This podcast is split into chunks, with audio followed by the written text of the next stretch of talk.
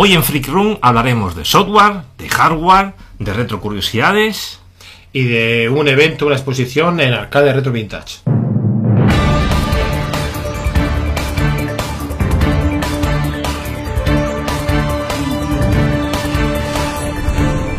Muy buenas retrofrikis, estamos en la red Retro Noticias y comenzamos con una maquinita, como siempre, con hardware, trayendo hardware de lo que va apareciendo por ahí, eh, al igual que en la otra Retro Noticias, en el CES del 2020 salió otra maquinita más de manos de Alienware, que para el que no lo conozca es una marca de PC gaming, de gama alta para gaming, que si queréis una referencia, pues bueno, básicamente es el portátil de Sheldon Cooper, como me comentaba aquí que antes, fuera de cámara.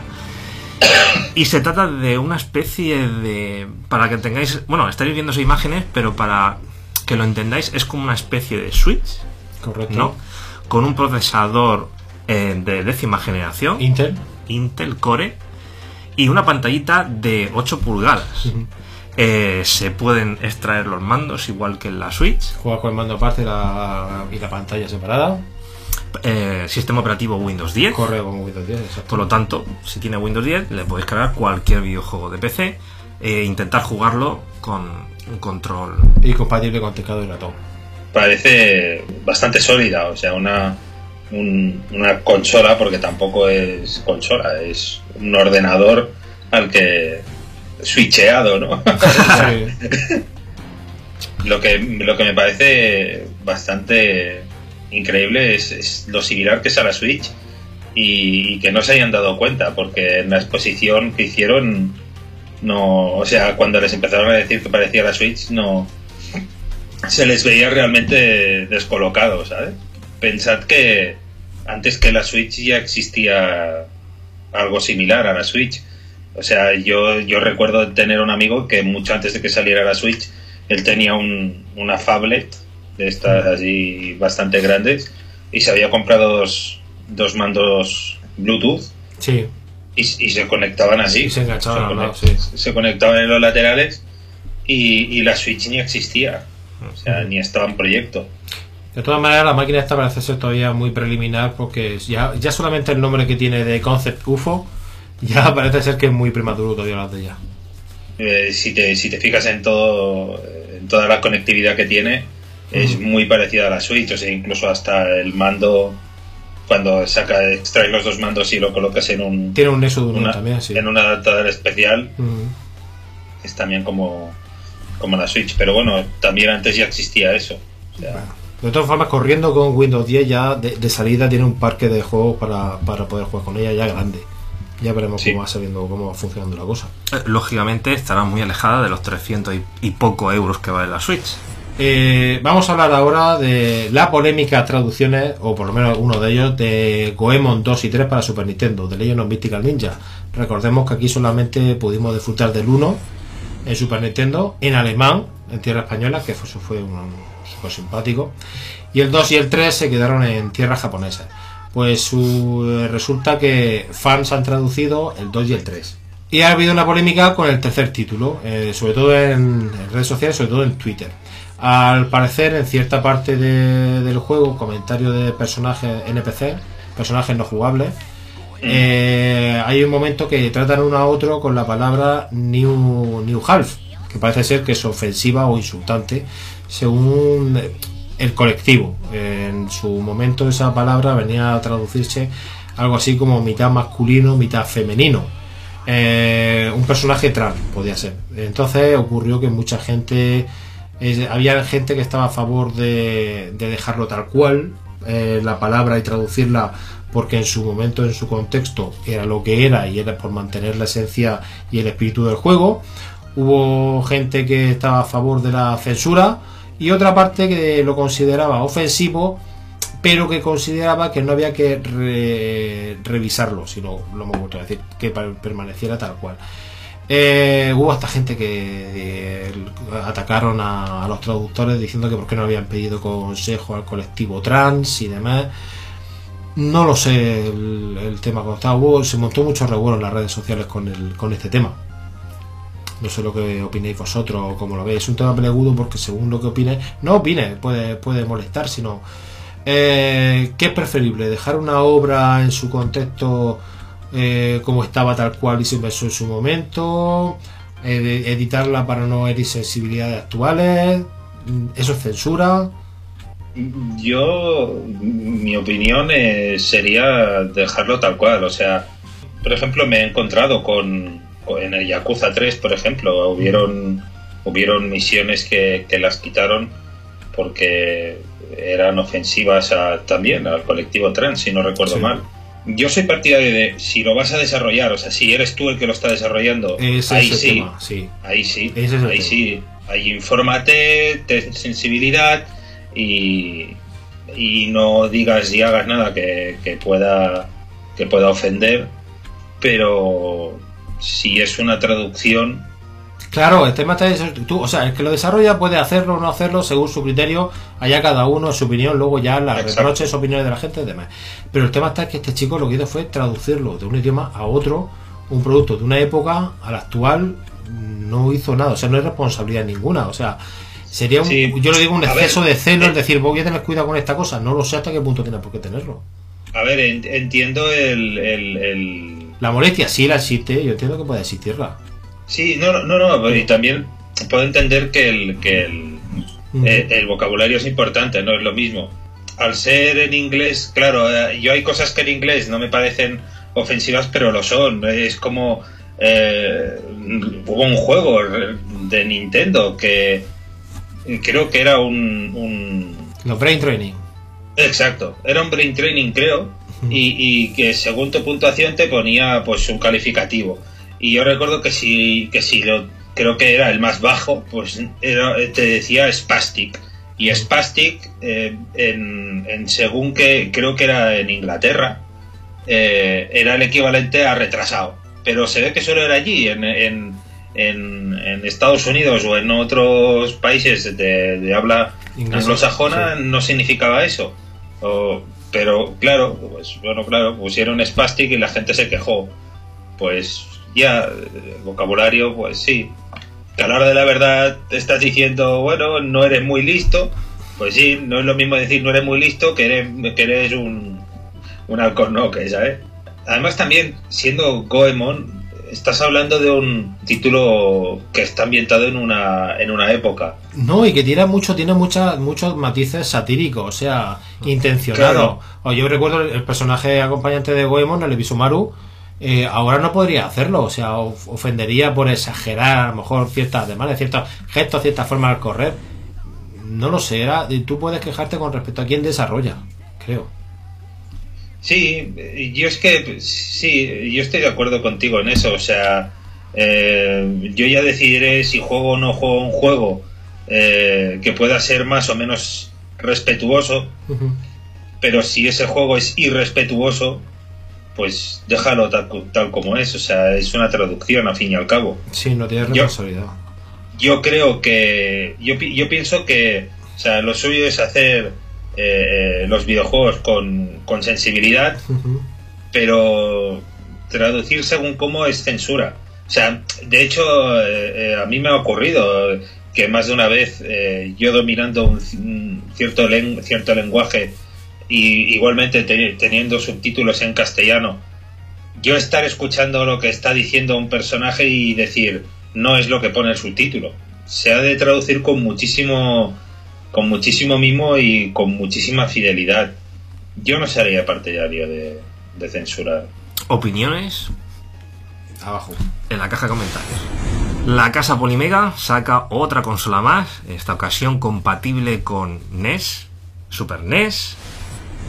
No sé, Drive. iba a decir Genesis, pero bueno, para los que no estáis viendo de Latinoamérica, Genesis, para los que estáis viendo de Europa, Mega Drive, TurboGrafx o PC Engine, O PC como Engine. queráis verlo.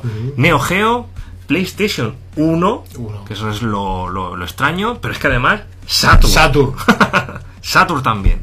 Y bueno, su precio rondará los 299 dólares. Veremos a ver cómo queda en euros. Si quieres un paquete, Sí, un bundle, sí. un bundler, eh, sería, estaríamos hablando de cerca de los 500 dólares. Pero bueno, que ya podías jugar a todo lo, lo que son todos los sistemas. Pero Bundle, pero- de, pero, pero, wala, Pero sí, de te- 500 dólares, ¿de qué estamos hablando? Si quieres jugar a Super Nintendo, pues tienes que adquirir el módulo de Super Nintendo. Pero son, son dos piezas, son dos, dos trozos. si lo quieres todo, pues 500. Desconozco el precio de cada módulo, ¿eh? pero bueno, si sacáis una regla de 3, yo creo que más Ah, vale, saca- vale, vale, vale, ahora lo entiendo. O sea, son módulos. Sí. Sí, Y Ah, vale. el- los mandos estarán entre 25 y 40 dólares. Claro, en la consola en realidad es como si quitaran media consola. Yo no sé si lo habrás visto tú cuando la TurboGraf la podías abrir. Lo estaréis viendo en la imagen. Lo que veo es que sí, se quita un trozo y media se pone, consola ¿no? y se pone otro. Y en teoría lo que tú estás poniendo es el lector de Saturn con su chipería dentro, con su circuitería y demás. Si pudieras jugar, por ejemplo, a Saturn o a Play 1, Neo Geo, imagino que con su ranura para cartucho, Super Nintendo, NES. Sí, pero yo, yo lo que estoy viendo es que también los mandos son diferentes según el módulo. O sea, te viene el módulo y el mando. Sí, imagino que será compatible entre todos, pero que si quieres tener uno más parecido al de un sistema, pues No, bueno, a ver, por 500 dólares. Es que no sé lo que incluye el bundle. todo. ¿Todo, ¿Todos los módulos? Claro, es que yo lo que estoy viendo es que en la caja te viene. En la caja del bundle No, te viene el aparato Vídeo, ¿no? y el, bien, y el- por el- mega. y el mando. Entonces es. eh, claro, si me cojo el, el bundle de 500 dólares, que me van a venir tantos. Módulos.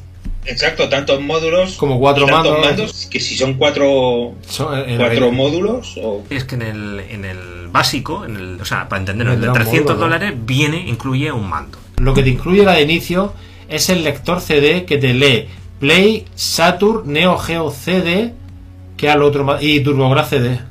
A ver, si queremos eh, decir algo sobre el hardware, tiene eh, Corre Linux, un procesador Intel Coffee, 2 GB de RAM y el lector de CD y DVD disco interno de 32 GB, y una ranura para poder poner micros SD. SDs. corre Linux y ahí parece ser que ya abren una puerta para la chiquillería.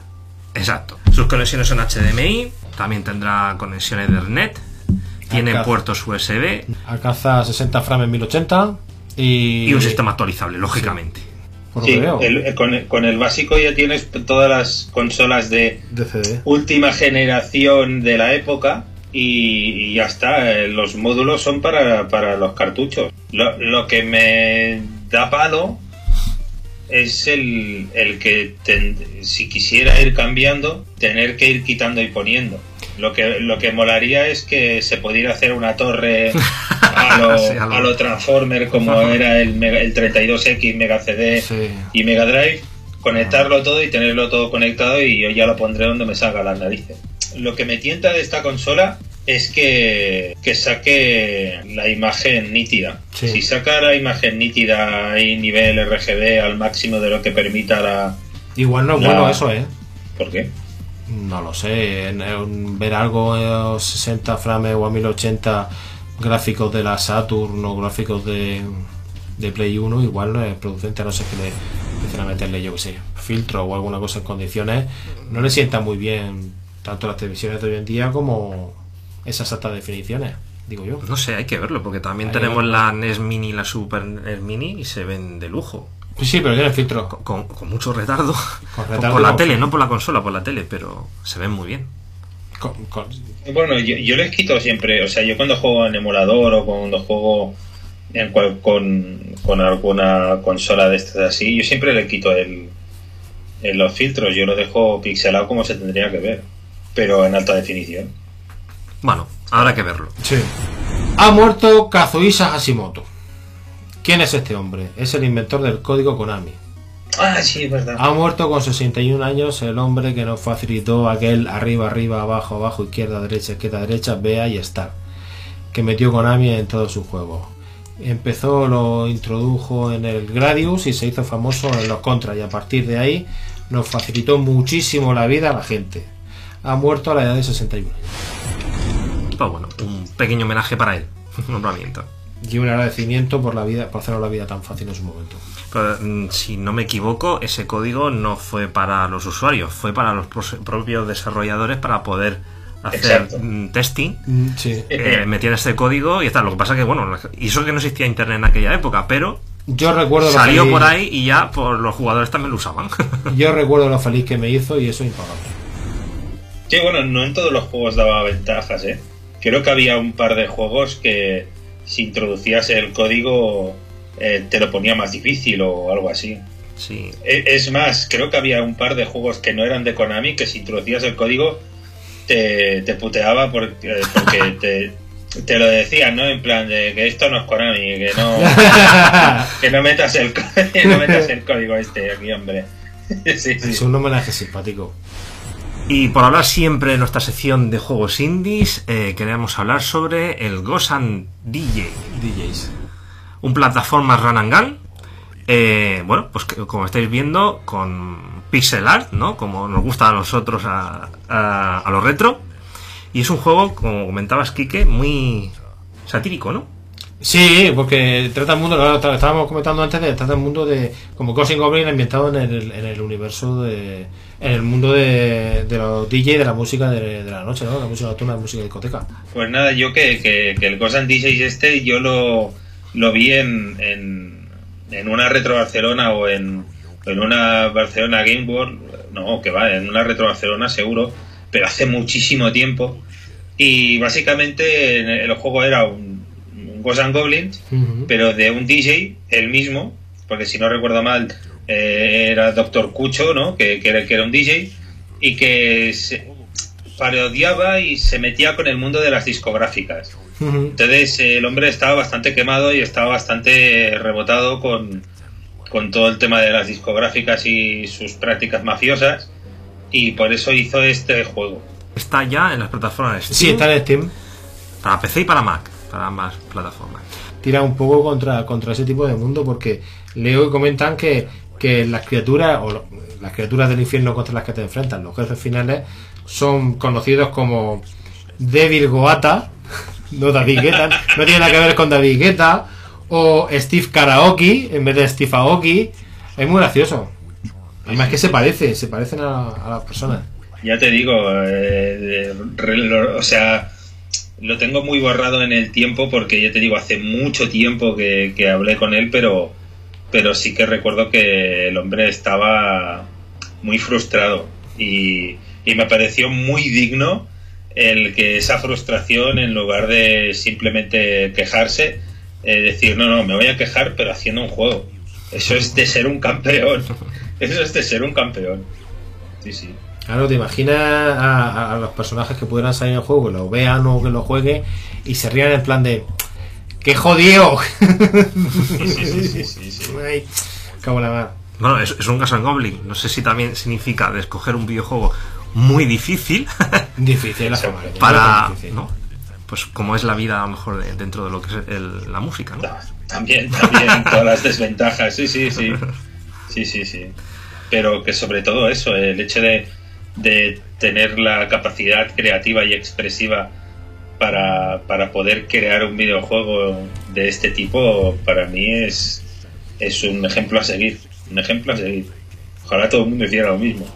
Tengo un problema, estoy encabronado con la vida o con el tema que sea, pues voy a hacer un juego.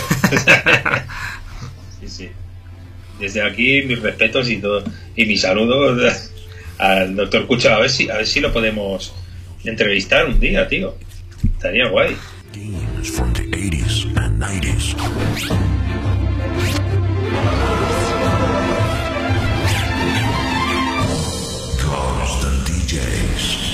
Chicos, Game Boy no está muerta.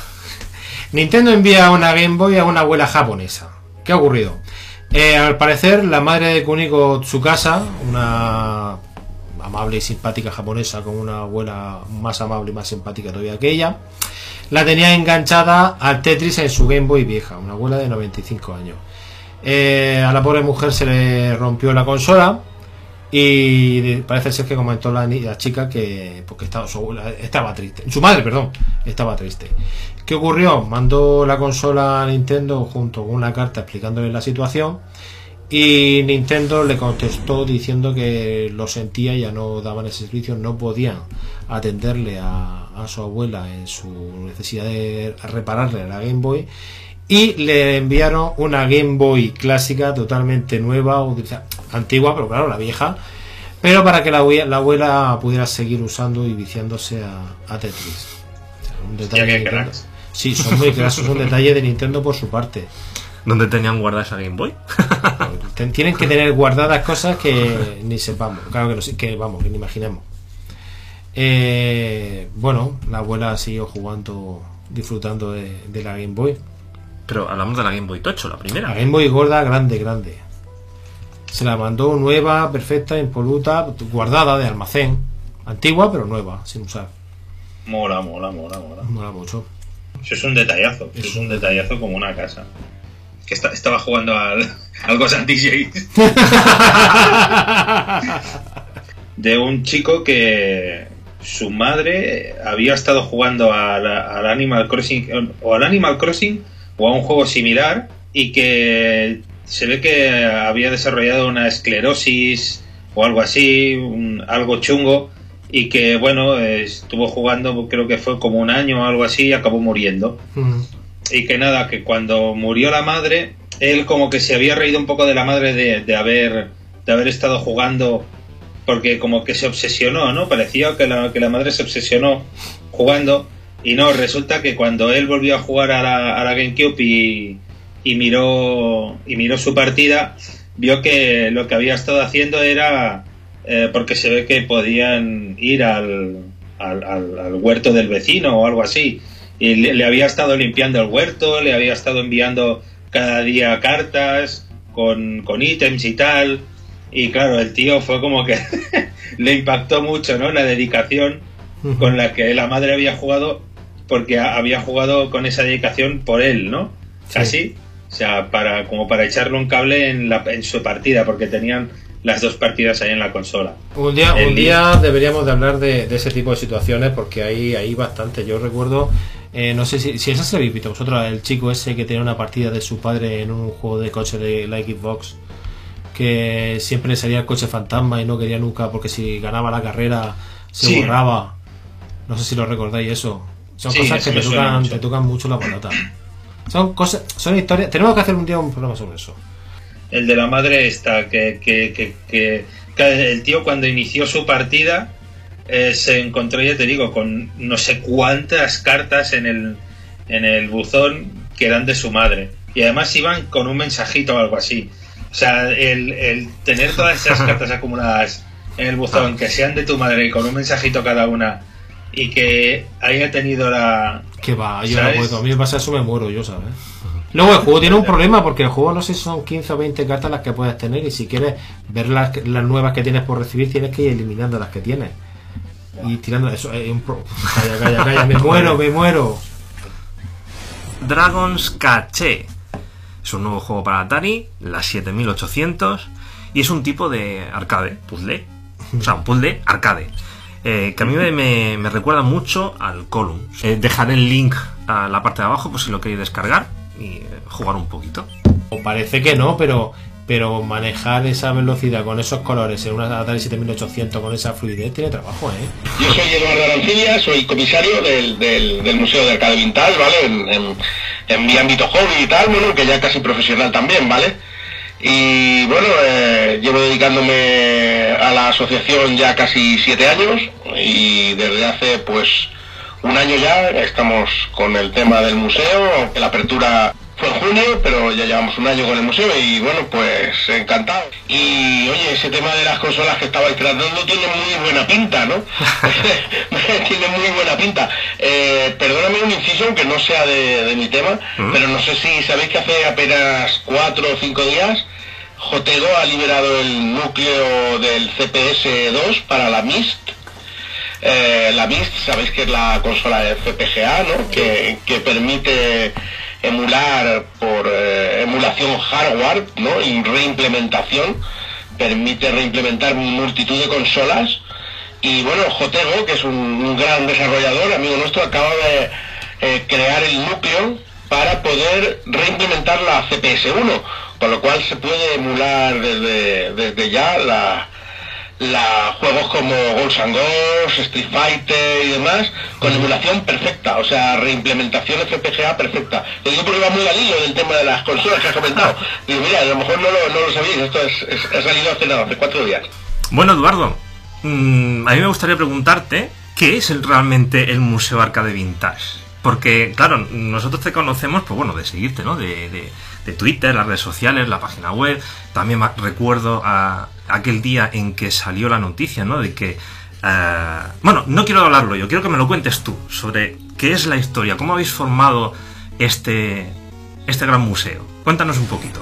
A ver, el, el germen del museo es la asociación, ¿vale? Eh, Arcade Vintage es una asociación que se forma en el año 2013 de la mano de dos hermanos que tienen una gran colección, eh, dos hermanos de la población de Petrel en Alicante, que tienen una gran colección. Y bueno, pues llega el momento en que esa gran colección que tienen la abren al público. Y en ese momento, al principio es cuando llego yo, ¿no? Estaban aquellos dos hermanos eh, que tenían esa colección, llego yo, y bueno, pues teniendo, teniendo todo eso a mano, empezamos a celebrar unos torneos en los que eh, celebramos eh, competiciones para las mejores puntuaciones en máquinas clásicas, ¿no? En, pues desde máquinas tipo años 70, matamarcianos, eh, de deportes, eh, tipo Hyper, Hyper Olympics y eh, Hyper Sports y ese tipo de juegos, y empezamos a hacer una serie de, de torneos, ¿no? Que fue realmente el, el germen inicial, ¿no? Eh, con las máquinas de ellos, por supuesto. Todo este grupo de amigos que nos juntamos llega un momento en el que, en el que bueno, llega un momento en que decimos que, bueno, que aquí esto está conllevando una serie de, de, de trabajos, sobre todo, y demás, en el que, en el que bueno, pues esto tenemos que organizarnos de alguna manera para que podamos seguir disfrutando, ¿no? El, el, el hobby. Entonces, es cuando nace la asociación Arcade Vintage, ¿no? En aquel momento, hace ya, pues como os digo, hace ya siete años. Eh, en ese momento pues, hubo una primera asamblea en la que pues, nos juntamos eh, unos cuantos socios y, fundamos, ¿no? Entre los que estaban aquellos dos hermanos que os comento, los hermanos Vitarte, que son los poseedores de, de- del 95% de, de- de las arcades, ¿vale? Que, que habían allí. Y empezamos a llegar más gente, ¿no? En los que empezamos a aportar un pequeñito grano de arena en cuanto, sobre todo, pues en cuanto a, a- trabajo, a ilusión y, y a, esfuerzo, ¿no? Eh, y entre todos, pues vamos haciendo que la Asociación Arcade Vintage pues vaya haciéndose un pequeñito hueco en el, en el mundo del, del panorama de retro y demás, teniendo el- la suerte de ser los primeros, porque fuimos los primeros que, empezamos con todo el tema de, asociaciones arcade. Antes, por supuesto, estaba la, la, la AWI y otras muchas, y eh, por supuesto estaba la DEV, la Asociación de Desarrolladores, pero como asociación arcade pura y dura, no había ninguna, ¿no? Fuimos, fuimos los primeros y, y en, ese aspecto, pues al ser los primeros, mm, las demás asociaciones que se han ido creando, pues han ido un poquito a, a preguntarnos, nos hemos, nos hemos ayudado, nos hemos, hemos colaborado todos mucho en que, en que pues, se, se fuera difundiendo el germen este de la cultura arcade, ¿no? Por supuesto. Con el tiempo, pues eso, pues vamos a, eh, visitando ferias y, en fin, eh, empezamos a ir eh, a Retro Madrid, a Retro Alba, a Retro Barcelona, eh, en fin, mil ferias, mil paseos por España, eh, fines de semana, semanas, en fin, ya llega un momento que, que, que, que, bueno, pues que la asociación pues ya tiene un, cierto bagaje y una experiencia, ¿no?, en esto. Y sobre todo ocurre que, que- llega el momento que la asociación tenía tantos activos en cuanto a, a- a máquinas, en cuanto a, a conocimientos, a posibilidades de exposición, talleres. Eh, íbamos haciendo tantísimas cosas ya que, que realmente el, el local que teníamos se nos quedaba pequeño, ¿no? Nosotros teníamos en Petrel un local de 200 y pico metros, ¿no? Bueno, donde pues oye, pues sí que conseguíamos meter casi 80 máquinas una contra otra, ¿no? Y realmente pues, pues, pues llegaba un momento en que casi teníamos que, que- que estar sacando máquinas un día para meter otra, para, oye, para traer cosas súper exclusivas, máquinas de los 70 originales de Estados Unidos o japonesas y, y llega un momento en el que, decimos, oye, esto aquí creo que podemos dar más, creo que la asociación tiene, puede dar más y, y nuestro presidente así nos lo, nos, nos lo dijo, oye, creo que podemos dar más y, y, y ahí es cuando se plantea la idea, ¿no? De- de crear un museo, de crear un museo que, que al fin y al postre ha sido el primero, el primero de España, ahora están saliendo muchos y para nosotros es un- un- una alegría que igual que fuimos germen en, en, en asociaciones, hayamos sido germen en museos, porque eh, mucha gente nos dice, oye, va gente a la, a la, a la saga vuestra y tal, ¿qué os parece? Nos parece magnífico, o sea, eh, es lo que queremos. Cuando nos dicen, a la gente os copia, pues que nos copien más, bienvenidos sean. Al contrario, todo lo contrario. Si quieren hacer mil museos como el nuestro, que los hayan, uno en cada pueblo si puede ser. Eh, es decir, nosotros lo que buscamos no es ser únicos, lo que buscamos es ser ejemplo. ¿Vale? Pero si con nuestros ejemplos pueden haber muchas como nosotros, pues oye, encantadísimos de la vida, ¿no? Para nosotros es un, lujazo que, que poder dar y ayudar y sobre todo haber sido ejemplo ahora con el museo en la colaboración con, con administraciones públicas, ¿no? Hasta ahora nunca había habido una, una colaboración en el mundo este del retro y en el mundo de- de- del arcade y en el mundo en general de- del videojuego en que las administraciones públicas se implicaran de verdad en, ceder un espacio a largo plazo, en, implicarse en gastar un, dinero, aunque sea un dinero al final en luz ¿no? y, en, y en agua, pero, pero al final que una administración pública te ceda un espacio y te diga te voy a pagar la luz X tiempo para que desarrolles un, un proyecto cultural, eh, para nosotros ha sido un verdadero lujo y, tenemos que ponerle el- en el cielo ¿no? al, al ayuntamiento de, de la ciudad de Ibi, que por otro lado, que por otro lado la ciudad de Ibi es, es, es, eh, ideal, porque ellos, al ser la ciudad del juguete, Juguete. Ser la ciudad del juguete, y, eh, se han enfocado siempre mucho en el, en el, en el tema museos. Se han enfocado en el tema museos y han enfocado su actividad turística y cultural siempre mucho a los museos y a la parte lúdica y a los museos y a favorecer los Reyes Magos y tal. Entonces cuando, cuando les planteamos nuestro, nuestro proyecto desde la asociación, en primer lugar, eh, nos entienden, ¿vale? Claro. Entendemos que hay una- un, un feeling, un feedback que con otros políticos de otras ciudades, pese a habernos escuchado y tal, no teníamos ese, ese entendimiento de, de decir, oye, pues mira, esta gente de verdad está comprendiendo de qué le estoy hablando, no piensa que soy un loco, un grillado que viene aquí a, a contar un rollo, ¿no? Sino que está entendiendo que lo que queremos es, es, es sobre todo dar, a- dar difusión a la, a la cultura del, del mundo arcade, del mundo retro en general, ¿vale? Porque, porque bueno, eh, empezamos con arcade, pero, pero bueno, eh, yo por ejemplo vengo del mundo de- del, del desarrollo 8 bits y demás, ¿no? Yo, yo lo mío es lo mío es más la parte microordenadores y consolas y tal. Yo soy desarrollador eh, homebrew y, y bueno y vengo de casi de otra parte, ¿no? Distinta de la de, de la de la asociación, aunque siempre el arcade nos une a todos, ¿no?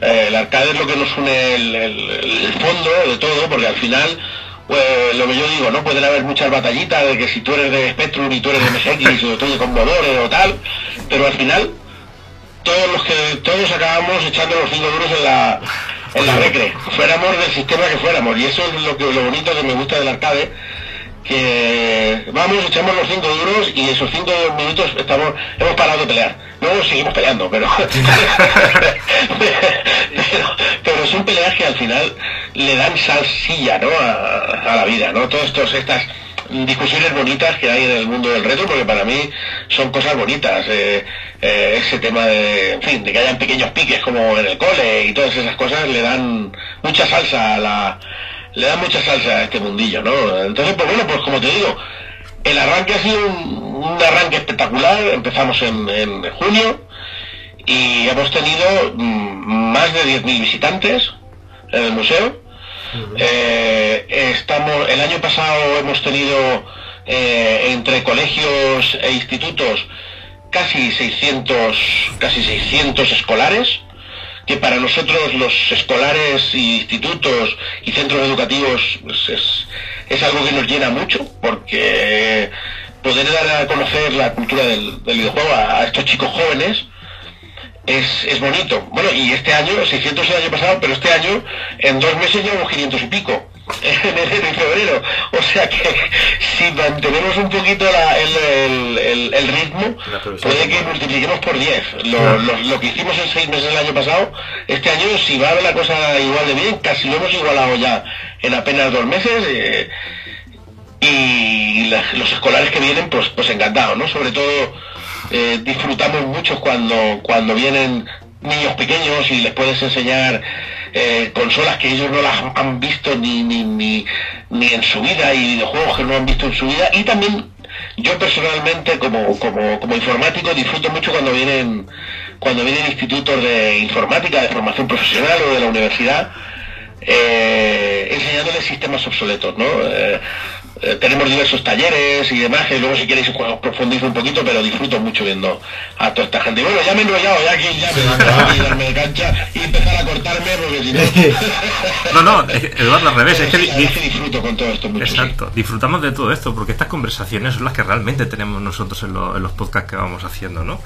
Y bueno, conforme ibas hablando, pues yo ya me iba haciendo, iba- me imaginaba todo esto. Y a nosotros también nos encanta, ¿no?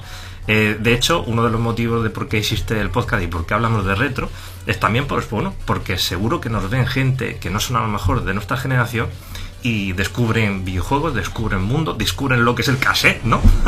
y todas estas cosas que para nosotros son normales, pero bueno, que para ellos por lo les choca muchísimo. ¿Cómo puedo- desde un cassette puede aparecer un videojuego, no? ¿Te acuerdas, Dani, aquella conversación? Sí, sí, para, para mí era magia. Para mí, el, el- la primera vez que, que jugué a un. No recuerdo qué fue, no sé si fue un Spectrum o qué ordenador fue, pero cuando mi amigo me dijo: Mira, mira, vamos a jugar a los videojuegos y tal. Tengo, tengo este ordenador y, y le puso un cassette, nos tiramos una, un cuarto de hora esperando. Y luego, después del cuarto de hora, pude jugar a algo. Para mí fue magia, magia en estado puro. O sea, el, el que de un cassette del que te salía sonido siempre, te saliera un videojuego y pudieras jugar en tiempo real y sí, sí, lo estoy moviendo yo, el bicho, ¿sabes? O sea, para mí ese momento fue impagable. O sea, lo guardo como un tesoro que no, que no lo olvidaré nunca. bueno, Y el- el tema de la divulgación también estoy de acuerdo. O sea, no hay nada que te llene más que, que todo lo que tienes vivido y, y papeado de, del mundo del videojuego, transmitírselo a otro, tanto desde el punto de vista del jugón, ¿no? del viciado, como del desarrollador. Porque yo soy un wannabe, yo soy un intento de proyecto de programador y game designer. O sea que, pero no especializado en, en, lo que son juegos antiguos, en, si acaso en videojuegos modernos, pero es eso, ¿no? El, el transmitirle los conocimientos y, y hablarle a alguien y ver cómo le brillan los ojos cuando le estás explicando cómo se programa algo, cómo se hace algo, de dónde viene el primer juego del título que él está jugando, a lo mejor al 12, ¿sabes? Pero, o sea, enseñarle a un chaval la primera máquina de Street Fighter 1, ¿sabes? Con los botonacos enormes para poder, para poder atizarle, ya, a lo mejor esa persona que lo único que ha jugado ha sido el Street Fighter 5, pues sí, o sea, eh, encuentro muy encomiable también vuestra actitud tan generosa, ¿no? De decir, queremos ser ejemplo, no ser únicos.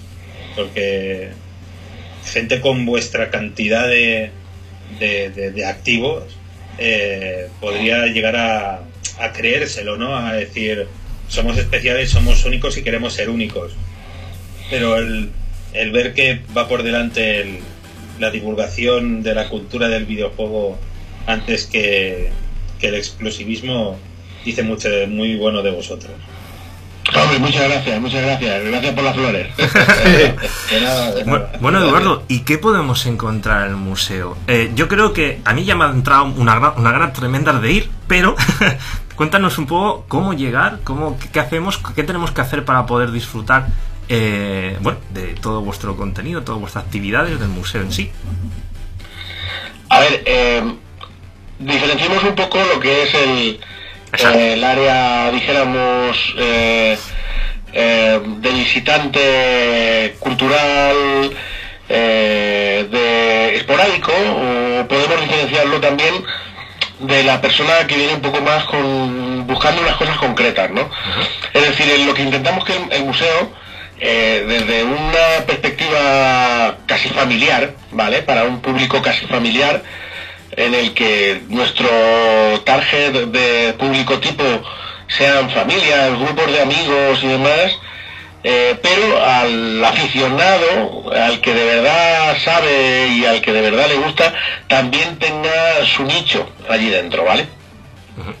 Para empezar, eh, hablando un poco de parte talleres y de parte eh, cultural, se- precisamente estamos haciendo eh, para, para colegios, institutos, incluso visitantes, eh, un taller ahora mismo que es eh, carga analógica en sistemas obsoletos, ¿vale?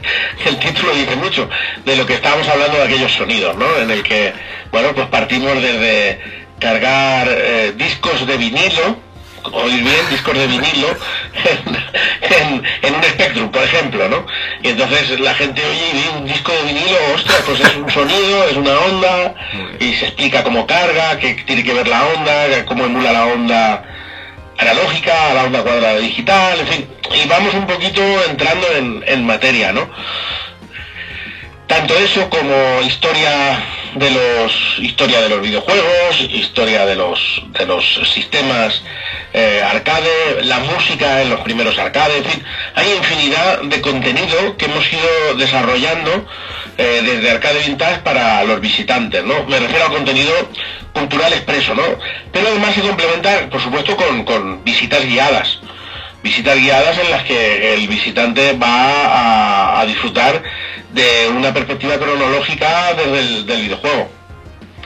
Eh, esa perspectiva cronológica es, es algo que intentamos que la gente siga al menos un poquito al inicio, pero al final la gente acaba divirtiéndose, jugando y tirando un poquito a, a disfrutar, a disfrutar y a pasarlo bien y a tocar mucho las máquinas y que sea un museo muy interactivo. Eso es, eso es lo principal. O sea, intentamos, por supuesto, que eh, todo visitante que va se lleve una experiencia de, de conocimiento, pero el, el disfrutar es, es algo básico, ¿no? O sea, tú puedes ir al Museo Arcade Vintage y, y aprender un poquito y disfrutar mucho, ¿vale?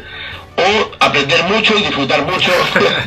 lo importante es que, que no solamente se quede todo en el, en el tema del juego, de- de- del disfrute, sino que siempre al menos consigamos que, que el que vuelva a su casa vuelva con una pincelada de conocimiento y un, y un pequeño respeto a, a esos videojuegos que, que, que- no les tenían ningún respeto, ¿no? Es decir, yo cuando hay niños que entran y, y ven, por decirte algún Manic Miner o un Jet Set Willy y lo ven funcionar y dicen, ¿qué es esto? No entiendo por qué tengo que ver este videojuego si yo puedo jugar a otros juegos mucho más modernos que tienen unas características. Bueno, al final les empiezas a explicar que los primeros videojuegos tenían estas características y que si los personajes saltan eh, de alguna manera es porque a un, a un señor que se le ocurrió que unas rutinas, y, en fin, que sepan que lo que están jugando ahora es una evolución y es un, un, un, eh, es el, el resultado de muchos años y de muchos videojuegos que han habido en, en la historia, ¿no? Entonces, para disfrutar del museo, lo primero, pues turísticamente Ibi, ciudad con hoteles, el Hotel del Juguete, eh, el Hotel Plata, eh, hoteles rurales, en fin, oferta turística a tope, oferta gastronómica a tope, hay una oferta gastronómica tremenda. Eh, comunicado perfectamente, ¿no? Ibi es una ciudad que está comunicada por autovía con, con el eje mediterráneo, con la provincia de Albacete, o sea que es, es una ciudad ideal. Y bueno, pues la idea para un visitante tipo familiar, normal, pues es eh, un, un sábado intentar hacer un día completo en el museo, en el que seguro va a encontrar alguna charla, seguro va a encontrar alguna exposición y mucho juego y disfrutar, ¿vale? Eh, ¿Qué va a poder encontrar? Pues desde, va a poder jugar desde ordenadores, microordenadores de los años 70, eh, va a poder eh, jugar en máquinas originales norteamericanas de los años 70 y 80, como Pac-Man, Donkey Kong, Space Invaders, todo un mueble original, placa original. Mm, No tenemos apenas mm, cuatro muebles emulados de los ciento y tantos muebles que hay, apenas hay cuatro emulados, ¿vale? Para, porque al final tienen que haber cuatro emulados, porque siempre habrá alguien que diga, oye, yo quería jugar una partida yo que sé, a Wonder Boy. Y resulta que Wonder Boy ese día no está en funcionamiento. Oye, pues, en fin, hay que tener cuatro muebles con, con emulación, ¿vale? Que para eso nos, nos salva la emulación. Pero en general, ya os digo que zona pinballs, ¿vale? Zona pinballs con, donde hay alrededor de unos 16, 18 pinballs. Eh, zona eh, 70, zona 80, zona de los 90, zona de simulación de juegos deportivos, eh, tipo juegos de carreras, de, de motos, de aviones, eh, zona consolas y microordenadores y por supuesto área de exposición, ¿vale? Todo eso forma una, una colección en total de aproximadamente unas 300 piezas de las cuales la mitad aproximadamente son jugables, ¿no? O sea, 100 140, 150 en exposición y unas 140, 150 en, en, en modo juego, ¿vale? O sea que con medio día mm, no da tiempo. Exacto, eso te iba a decir. que me pregunta, me dice, oye, en medio día da tiempo, no da tiempo. En un día da tiempo, tampoco te va a dar tiempo. Pero podrás tocar más cosas y podrás hacer más cosas, ¿vale? Eh, Pe- Pero esto es lo bueno, que no te dé tiempo en un día de verlo todo. O sea, hay tanto para ver. Sí. Yo, yo quisiera añadir un pequeño inciso para, para, para añadir dimensión realmente de, de- de lo que estamos hablando, porque yo recuerdo, eh, y ahora co- corrígeme si me equivoco, momentos de, de, de viajes en camión a Francia a, a traerse eh, un arcade o una que tenía, o, o- o estar esperando un barco, un contenedor con las máquinas que tenían ahí para recoger, para preparar, para arreglar. O sea, una cosa realmente nosotros, nosotros nos consideramos eh, aficionados retro bien, bien, bien, pero es que esto ya tiene otra, otra dimensión. O incluso, por ejemplo, el momento de, de, de la inauguración del museo, ese momento de Lorian con el monopatín también. O sea, tiene, tienen detalles que son muy, muy de nuestra época y, y sobre todo agradecer el, el punto didáctico para la- las generaciones que nos siguen, que no, que por lo menos también nos hacen un favor a nosotros por- porque les quitan un poco la visión que tienen ellos nosotros de abuelos cebolletas. O sea, le acercan un poco a nuestro punto de vista de, de la cosa y la verdad que, que es muy de agradecer. Pues sí, Enrique, gracias, gracias por el comentario y, y efectivamente han habido momentos tremendos, ¿no? Yo he, he tenido que irme con, el- con, con mi presi, con, con Litarte, nos hemos tenido que recorrer, nos hemos tenido que ir a Portugal, nos hemos tenido que ir a muchísimos sitios, ¿eh? él ha hecho viajes a, Francia y a Bélgica con el camión, eh, hemos, hemos tenido... eh, mm, Hemos tenido tres, tres contenedores ya que han venido con- cada uno con, con- con- más de 40 arcades de, de Estados Unidos. eh, en fin, y todo esto, pues, pues, pues gracias realmente un poco a toda la fuerza de la asociación y, y sobre todo pues al, al, a- al presidente, que no es por, por, por hacerle el peloteo a mi presi, pero la verdad es que el tío, pues oye, se los, es, es un, un señor que, que prácticamente ha dejado su, su, su profesión, ¿vale? Ha dejado su profesión para dedicarse prácticamente al, al 100% a, a mantener esto vivo, ¿vale? Y eh, los demás ayudamos, pero él está prácticamente volcado en, en esto, ¿no? Prácticamente volcado. Eh, en cuanto al, al tema viajes, pues han habido viajes, han habido expediciones arcadeológicas, como nosotros nos gusta llamarlas, ¿no? En las que hemos tenido, pues eso, que desde subir por encima de las máquinas, eh, casi con, con peligro para, para- muchas veces, ¿no? De- con peligro de decir, oye, que, que esto se va a caer y vamos aquí a rompernos una pierna, o, o incluso ir y algo tan simple como ir a oficinas abandonadas a, a buscar eh, eh, ordenadores y mainframes, ¿no? Eh, ordenadores antiguos. eh, entonces, eh, llegar a, oficinas que estaban pues derruidas o, incluso a, a locales que habían sido recreativos y llevaba esa puerta cerrada 25 años. Y cuando la abres, pues es, es prácticamente entrar en, en una cámara, en una burbuja del tiempo, donde la primera persona que entra en 25 años pisas eres tú, y ella ha criado, bueno, pues, pues, de- prácticamente por no decir pulpos, ¿no? Han criado toda clase de seres y, y bueno, y, y bueno, y ver dentro fauna de todo tipo dentro de los muebles arcade, ¿no? O sea, desde ratones, arañas, hay, hay absolutamente de todo. Eh, sí, Eh, sí. sí. No, no, no, a, mí bien. una, a mí una cosa que de, las que me hace ilusión de, de escucharte es, es que al menos vosotros habéis podido preservar una parte de la historia del videojuego. Porque a mí muchas veces se me caían las lágrimas cuando me enteraba que algunos de los recreativos en los que yo había ido de pequeño pues ya habían cerrado hacía tiempo, pero por motivos X poder entrar y ver las máquinas pudriéndose y no poder hacer nada por no poder tener el dinero ni el espacio ni la logística para poder salvarlas y ver que las tenían ahí que, que te las vendían a peso casi ¿sabes? Y- o sea como un bulto sin darle importancia alguna y, y tú no poder hacer nada puedes decir a lo mejor incluso me la podría permitir comprarme un par de ellas pero no tengo dónde no tengo dónde ponerlas no no tengo ningún local no tengo nada no tengo no quepo en mi casa voy a meter dos recreativas sabes y, tener que dejarlas ahí marcharte pues eso a mí se me rompía el corazón y el ver que al menos hay gente como vosotros que tenéis la oportunidad de poder hacerlo eso me, me ensancha el corazón no de, de poder decir mira al menos alguien sí que ha podido y, y al menos ha podido salvar algunos especímenes por ahí Sí, sí, la verdad es que hay dichos ahí que ha sido costoso, sobre todo porque, como, como sabéis, a principios de, o a mediados de los 90, eh, cuando la- las, las máquinas dejaron de ser eh, fructíferas económicamente, eh, se seguía pagando licencia por esas máquinas. Entonces, la destrucción de la máquina tenía que ser efectiva, es decir, no valía con decir, con decir la meto en un almacén y me olvido de ella, no, no. Tú tenías que mm, dar fe de que habías destruido esa máquina.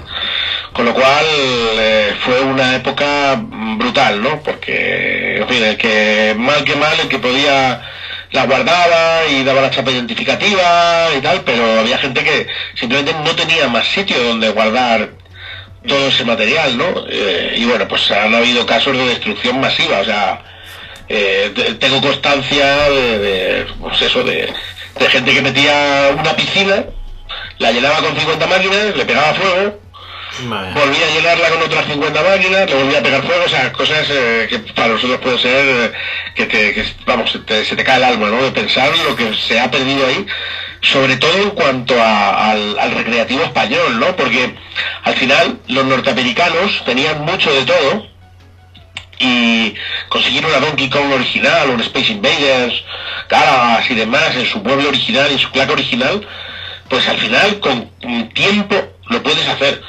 Pero y todos esos muebles eh, españoles de la, del- del- de la industria española, de Videosonic, con sus artes propias nacionales, Exacto.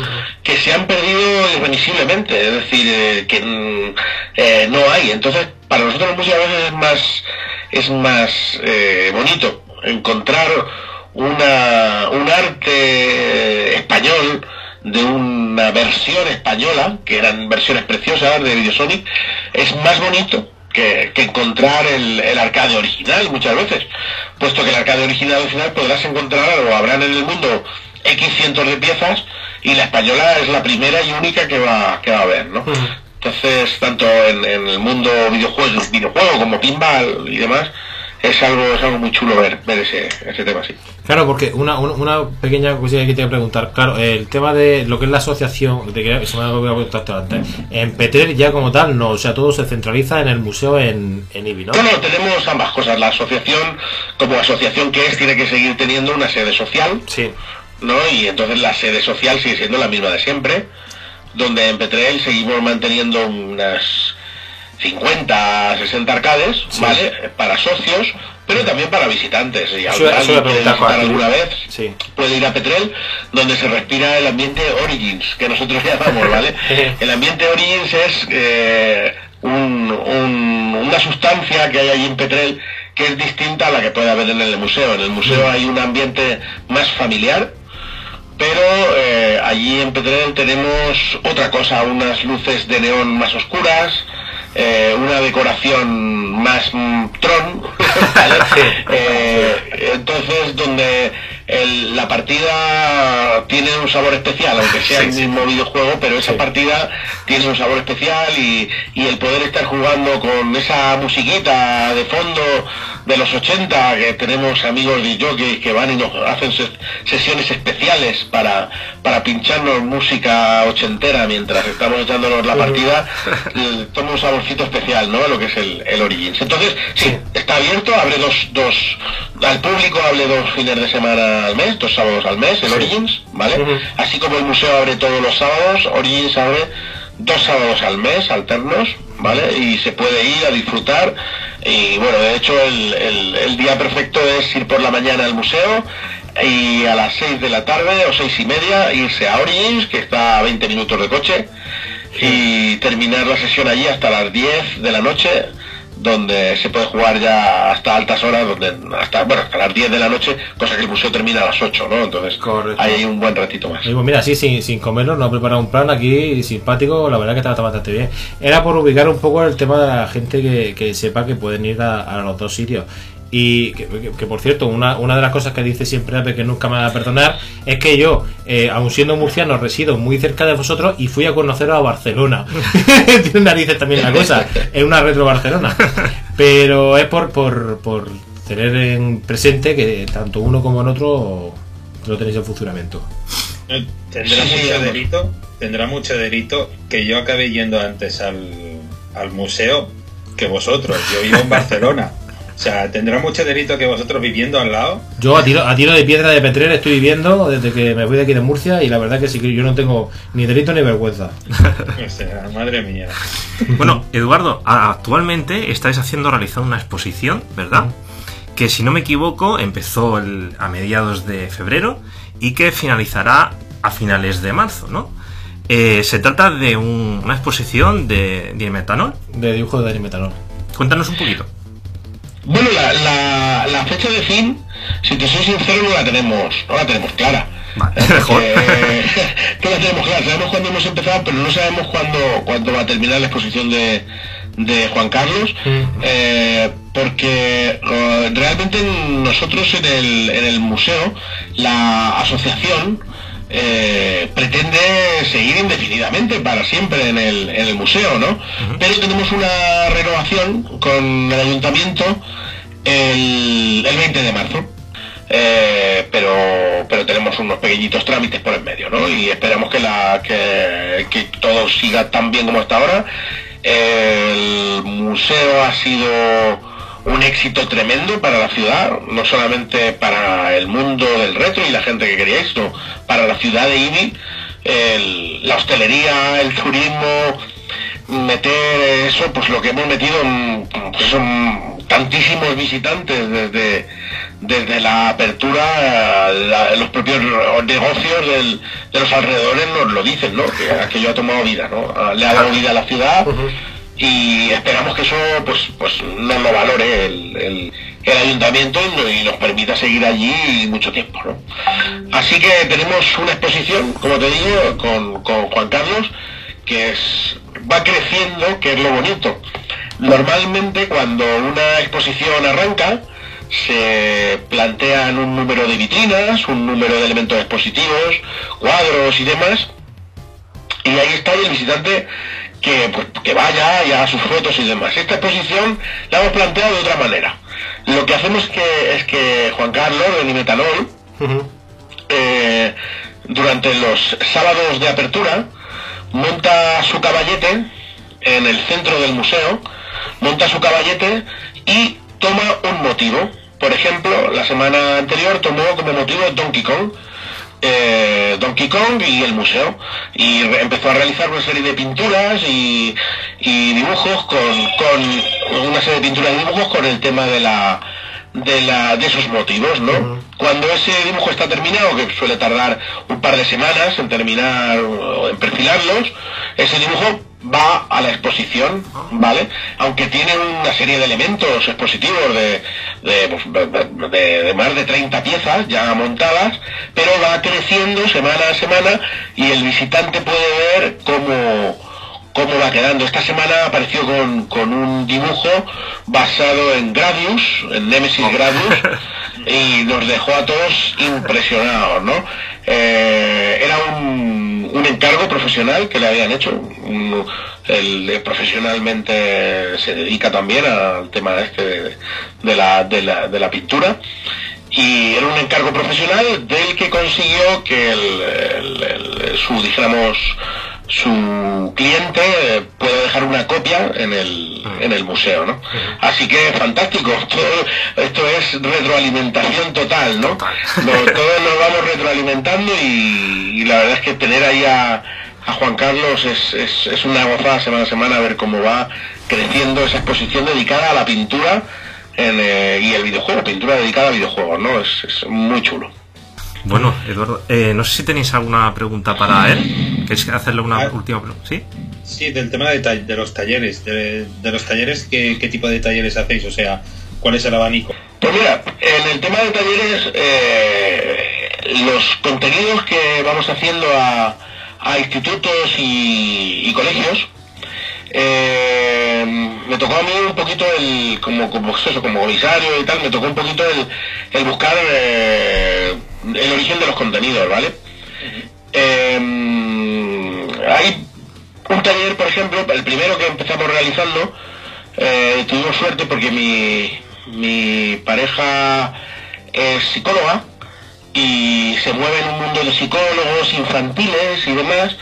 Y bueno, pues empezamos desarrollando junto con una serie de psicólogos amigos de ella, uno que es especialista en el, en el tema de en el tema de ludopatías y trastornos infantiles y tal, empezamos desarrollando un, un taller de uso responsable del videojuego, ¿vale? Para todos esos niños que dedican un número excesivo de horas y tal. En fin, no, no queremos curar a nadie, ¿vale? Pero sí dar al menos unas pautas para educadores y para los propios niños en, en cuáles son los, los, la forma correcta, ¿no? De aproximarse al, al mundo del videojuego. Eh, desde ese momento pues eh, desarrollamos ese taller, luego pasamos con el de historia del, videojuego, en el que hemos tenido la ayuda de, de- de- de- de Academia Play, eh, que es pues, una, gente que hace unos, unos vídeos estupendos, luego hemos tenido el taller de, como os digo, el, de- el que desarrollé hace poquito para, para un poquito más avanzado, que es el de carga en sistemas obsoletos. Y a lo largo de estos años, además, en Arcade Vintage, pues he desarrollado talleres de Game Maker, eh, talleres de programación en, en 8 bits, en Basic para MSX, en fin, una serie de, de talleres básicos que me permiten eh, pues eso, me permiten que la gente vaya aprendiendo poquito y po- a poquito a poquito, ¿no? Tengo un, un taller en el tintero que si me da tiempo lo haré, que será el de programación en ensamblador para Vectrex, que es una máquina que me encanta, la Vectrex para mí es una de las máquinas más bonitas. La Vec y la Becky y la Vectrex y, y aparte eh, para los que somos muy malos artísticamente la Vectrex tiene un, un punto chulo ¿no? que es que no hay que ser un tío muy artista en cuanto a gráficos para poder hacer un juego bonito ¿no? es algo más que al ser todo vectores y demás se pueden crear videojuegos muy chulos sin, sin ser un, un tío con, con dotes artísticas ¿no? Y, y bueno, pues como digo, cogí hace un cosa de un par de años, empecé a me por, por ver qué sistema obsoleto estaba más abandonado del panorama homebrew y vi que en España la Vectrex estaba muy abandonada. En, Inglaterra y, en Austria hay gente que le dedica tiempo a programar la Vectrex, pero en España no, no había, no había nadie en ese momento y entonces pues cogí el testigo y, empecé a desarrollar cositas para Vectrex, ¿no? Pequeños juegos y tal y, y bueno pues un taller que me gustaría también, también implantar. Y luego todo el, todo el- la parte de toda la cultura que nosotros como, como Arcade Vintage generamos generamos tenemos el, el- tema de, la, de, los colaboradores que amigos de Arcade Vintage, ¿vale? Pues desde mm, el profe Fran Gallego, que es un amigo de, de la casa, que es de la Universidad de Alicante y, y nos hace siempre muchísimas charlas preparadas para el, para el- de- para programación de CPC y demás. Eso iba a decir, Dastra. Vale.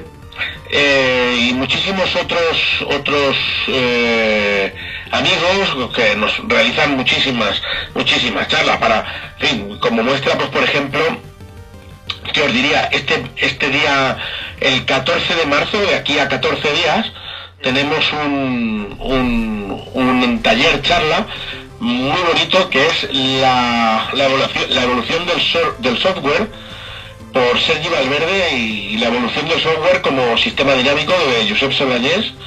Eh, ellos son eh, del Instituto de Biología Evolutiva de- del CSIC, del UPF y del CSIC, ¿vale? Y de la Universidad Bellaterra y vienen a explicarnos, bueno, pues eh, cómo los sistemas dinámicos y complejos se relacionan con el mundo de- del software y del videojuego, ¿no? Y, en fin, tenemos ponentes de, de- de muchísimo de muchísimo nivel, ¿no? Qué guay, qué guay. No, esto es, mara- esto es maravilloso. Yo qué sé. Es que te deja así, sí. Eh, yo sí quisiera hacer- hacerte una, una, una, pe- una pequeña pregunta. Estaba pensando de. habías comentado antes el tema de, muebles españoles, las videos Sony y demás. Eh, personalmente, eh, ¿hay algún mueble? ¿Qué mueble fetiche te gustaría añadir a la colección en vuestro museo? Pues a ver, hay muchísimas cosas que a mí me gustaría tener en el museo. Ah, a mí, mm, yo te puedo hablar personalmente, ¿no? Yo, Sí, sí, sí, a sí, mí sí, hay un total. mueble que me encantaría tener que sería una Darius Burst de tres playas, no sé si sabéis de qué mueble La, la del pantallón grande. Sí, es una Darius Burst de tres, de tres jugadores. Sí. Eh, hay eh, en España hay dos, ¿vale? Que me costan, ¿vale? Y pero bueno, me gustaría poder co- contar con una de ellas, pues un, es el, el rey del matamarciano, ¿no? O sea, es, es, es, es una no es una máquina excesivamente antigua, ¿vale? Pero sí es una es una es una cosa muy muy muy entretenida el- ese mueble.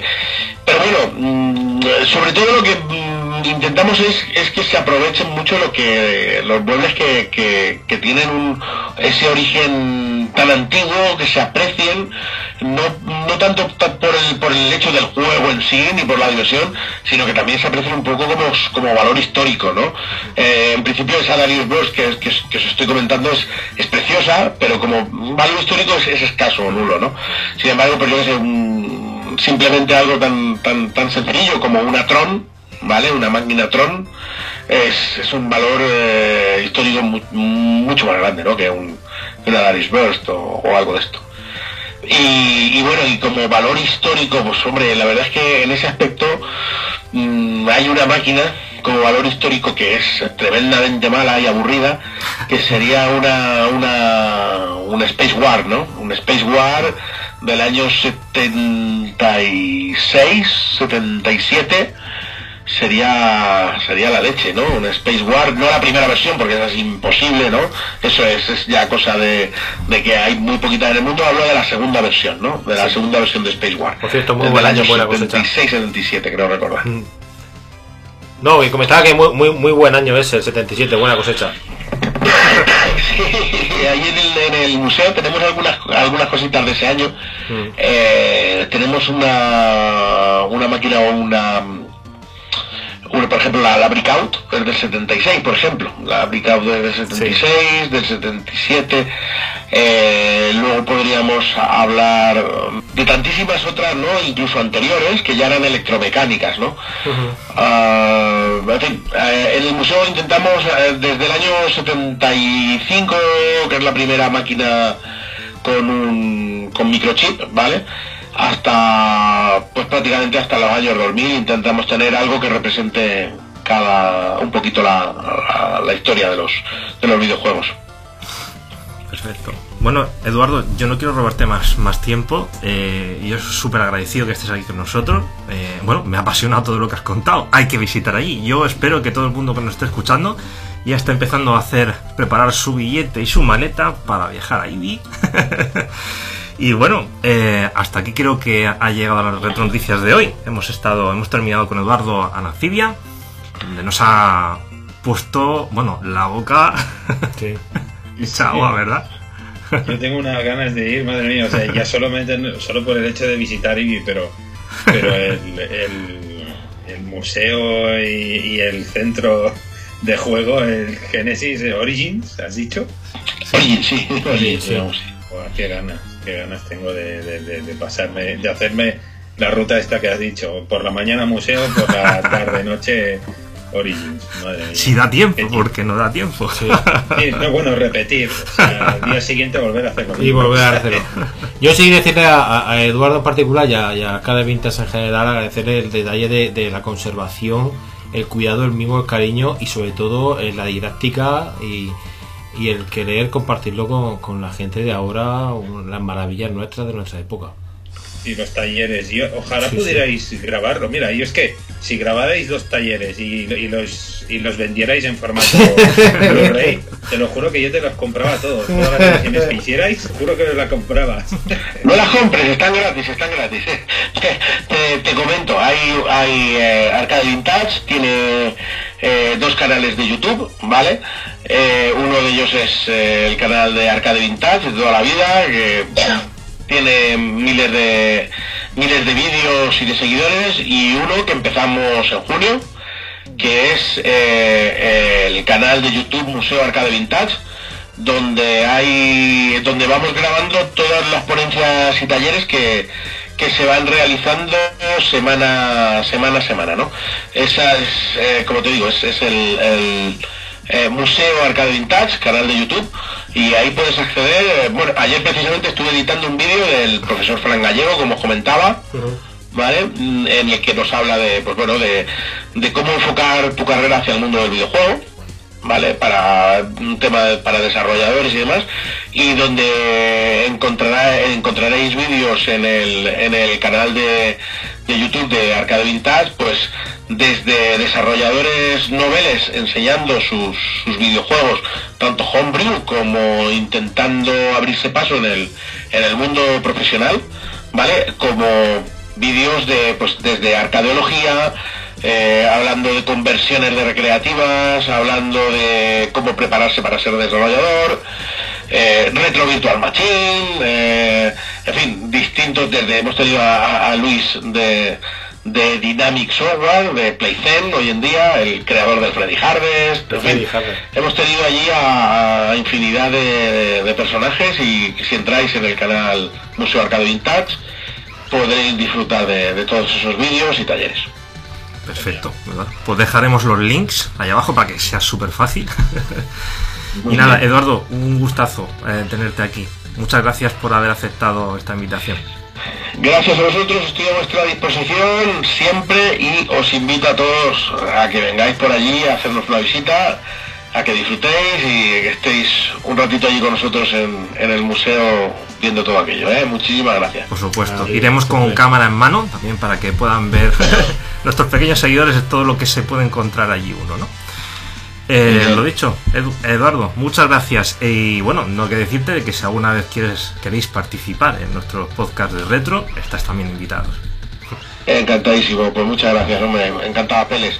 En- encantado Enrique también y para mí ha sido un placer también, Daniel. Muchísimas gracias. Yo creo que Eduardo es de los nuestros. Eduardo es de los nuestros. Genial, genial. El tío es un mega crack, es una pasada. Tiene unos conocimientos brutalísimos y encima el- lo que me ha gustado ha sido su espíritu tan constructivo, tan, tan edificante. O sea, preserva las máquinas, eh, transmite conocimientos, hace talleres. Si quiere Eh, no le compartir esas importa cosas, sí. la competencia, o sea, no eh, le, le gusta ser un ejemplo de joder, tío, o sea, ¿dónde está gente como esta? ¿Dónde está gente como esta, tío? Tiene que haya más gente como esta en el mundo, en serio. Qué genial, qué genial. Y además, ahora lo estoy mirando, todos los vídeos que tienen aquí, de todos los talleres. Bueno, pues hasta aquí, hasta aquí hemos llegado. Eh, espero que hayáis disfrutado de este nuevo vídeo y recordad que nos podéis seguir en cualquier red social. Estamos en Twitch, estamos en YouTube, estamos ahora incluso en Spotify, por si queréis escuchar esa versión de audio eh, en iTunes, en iTunes eh, Podcast y en iVoox. En iVoox. Muchas gracias por vernos. Nos vemos muy pronto. Hasta pronto. Y mucho vicio. Hasta luego.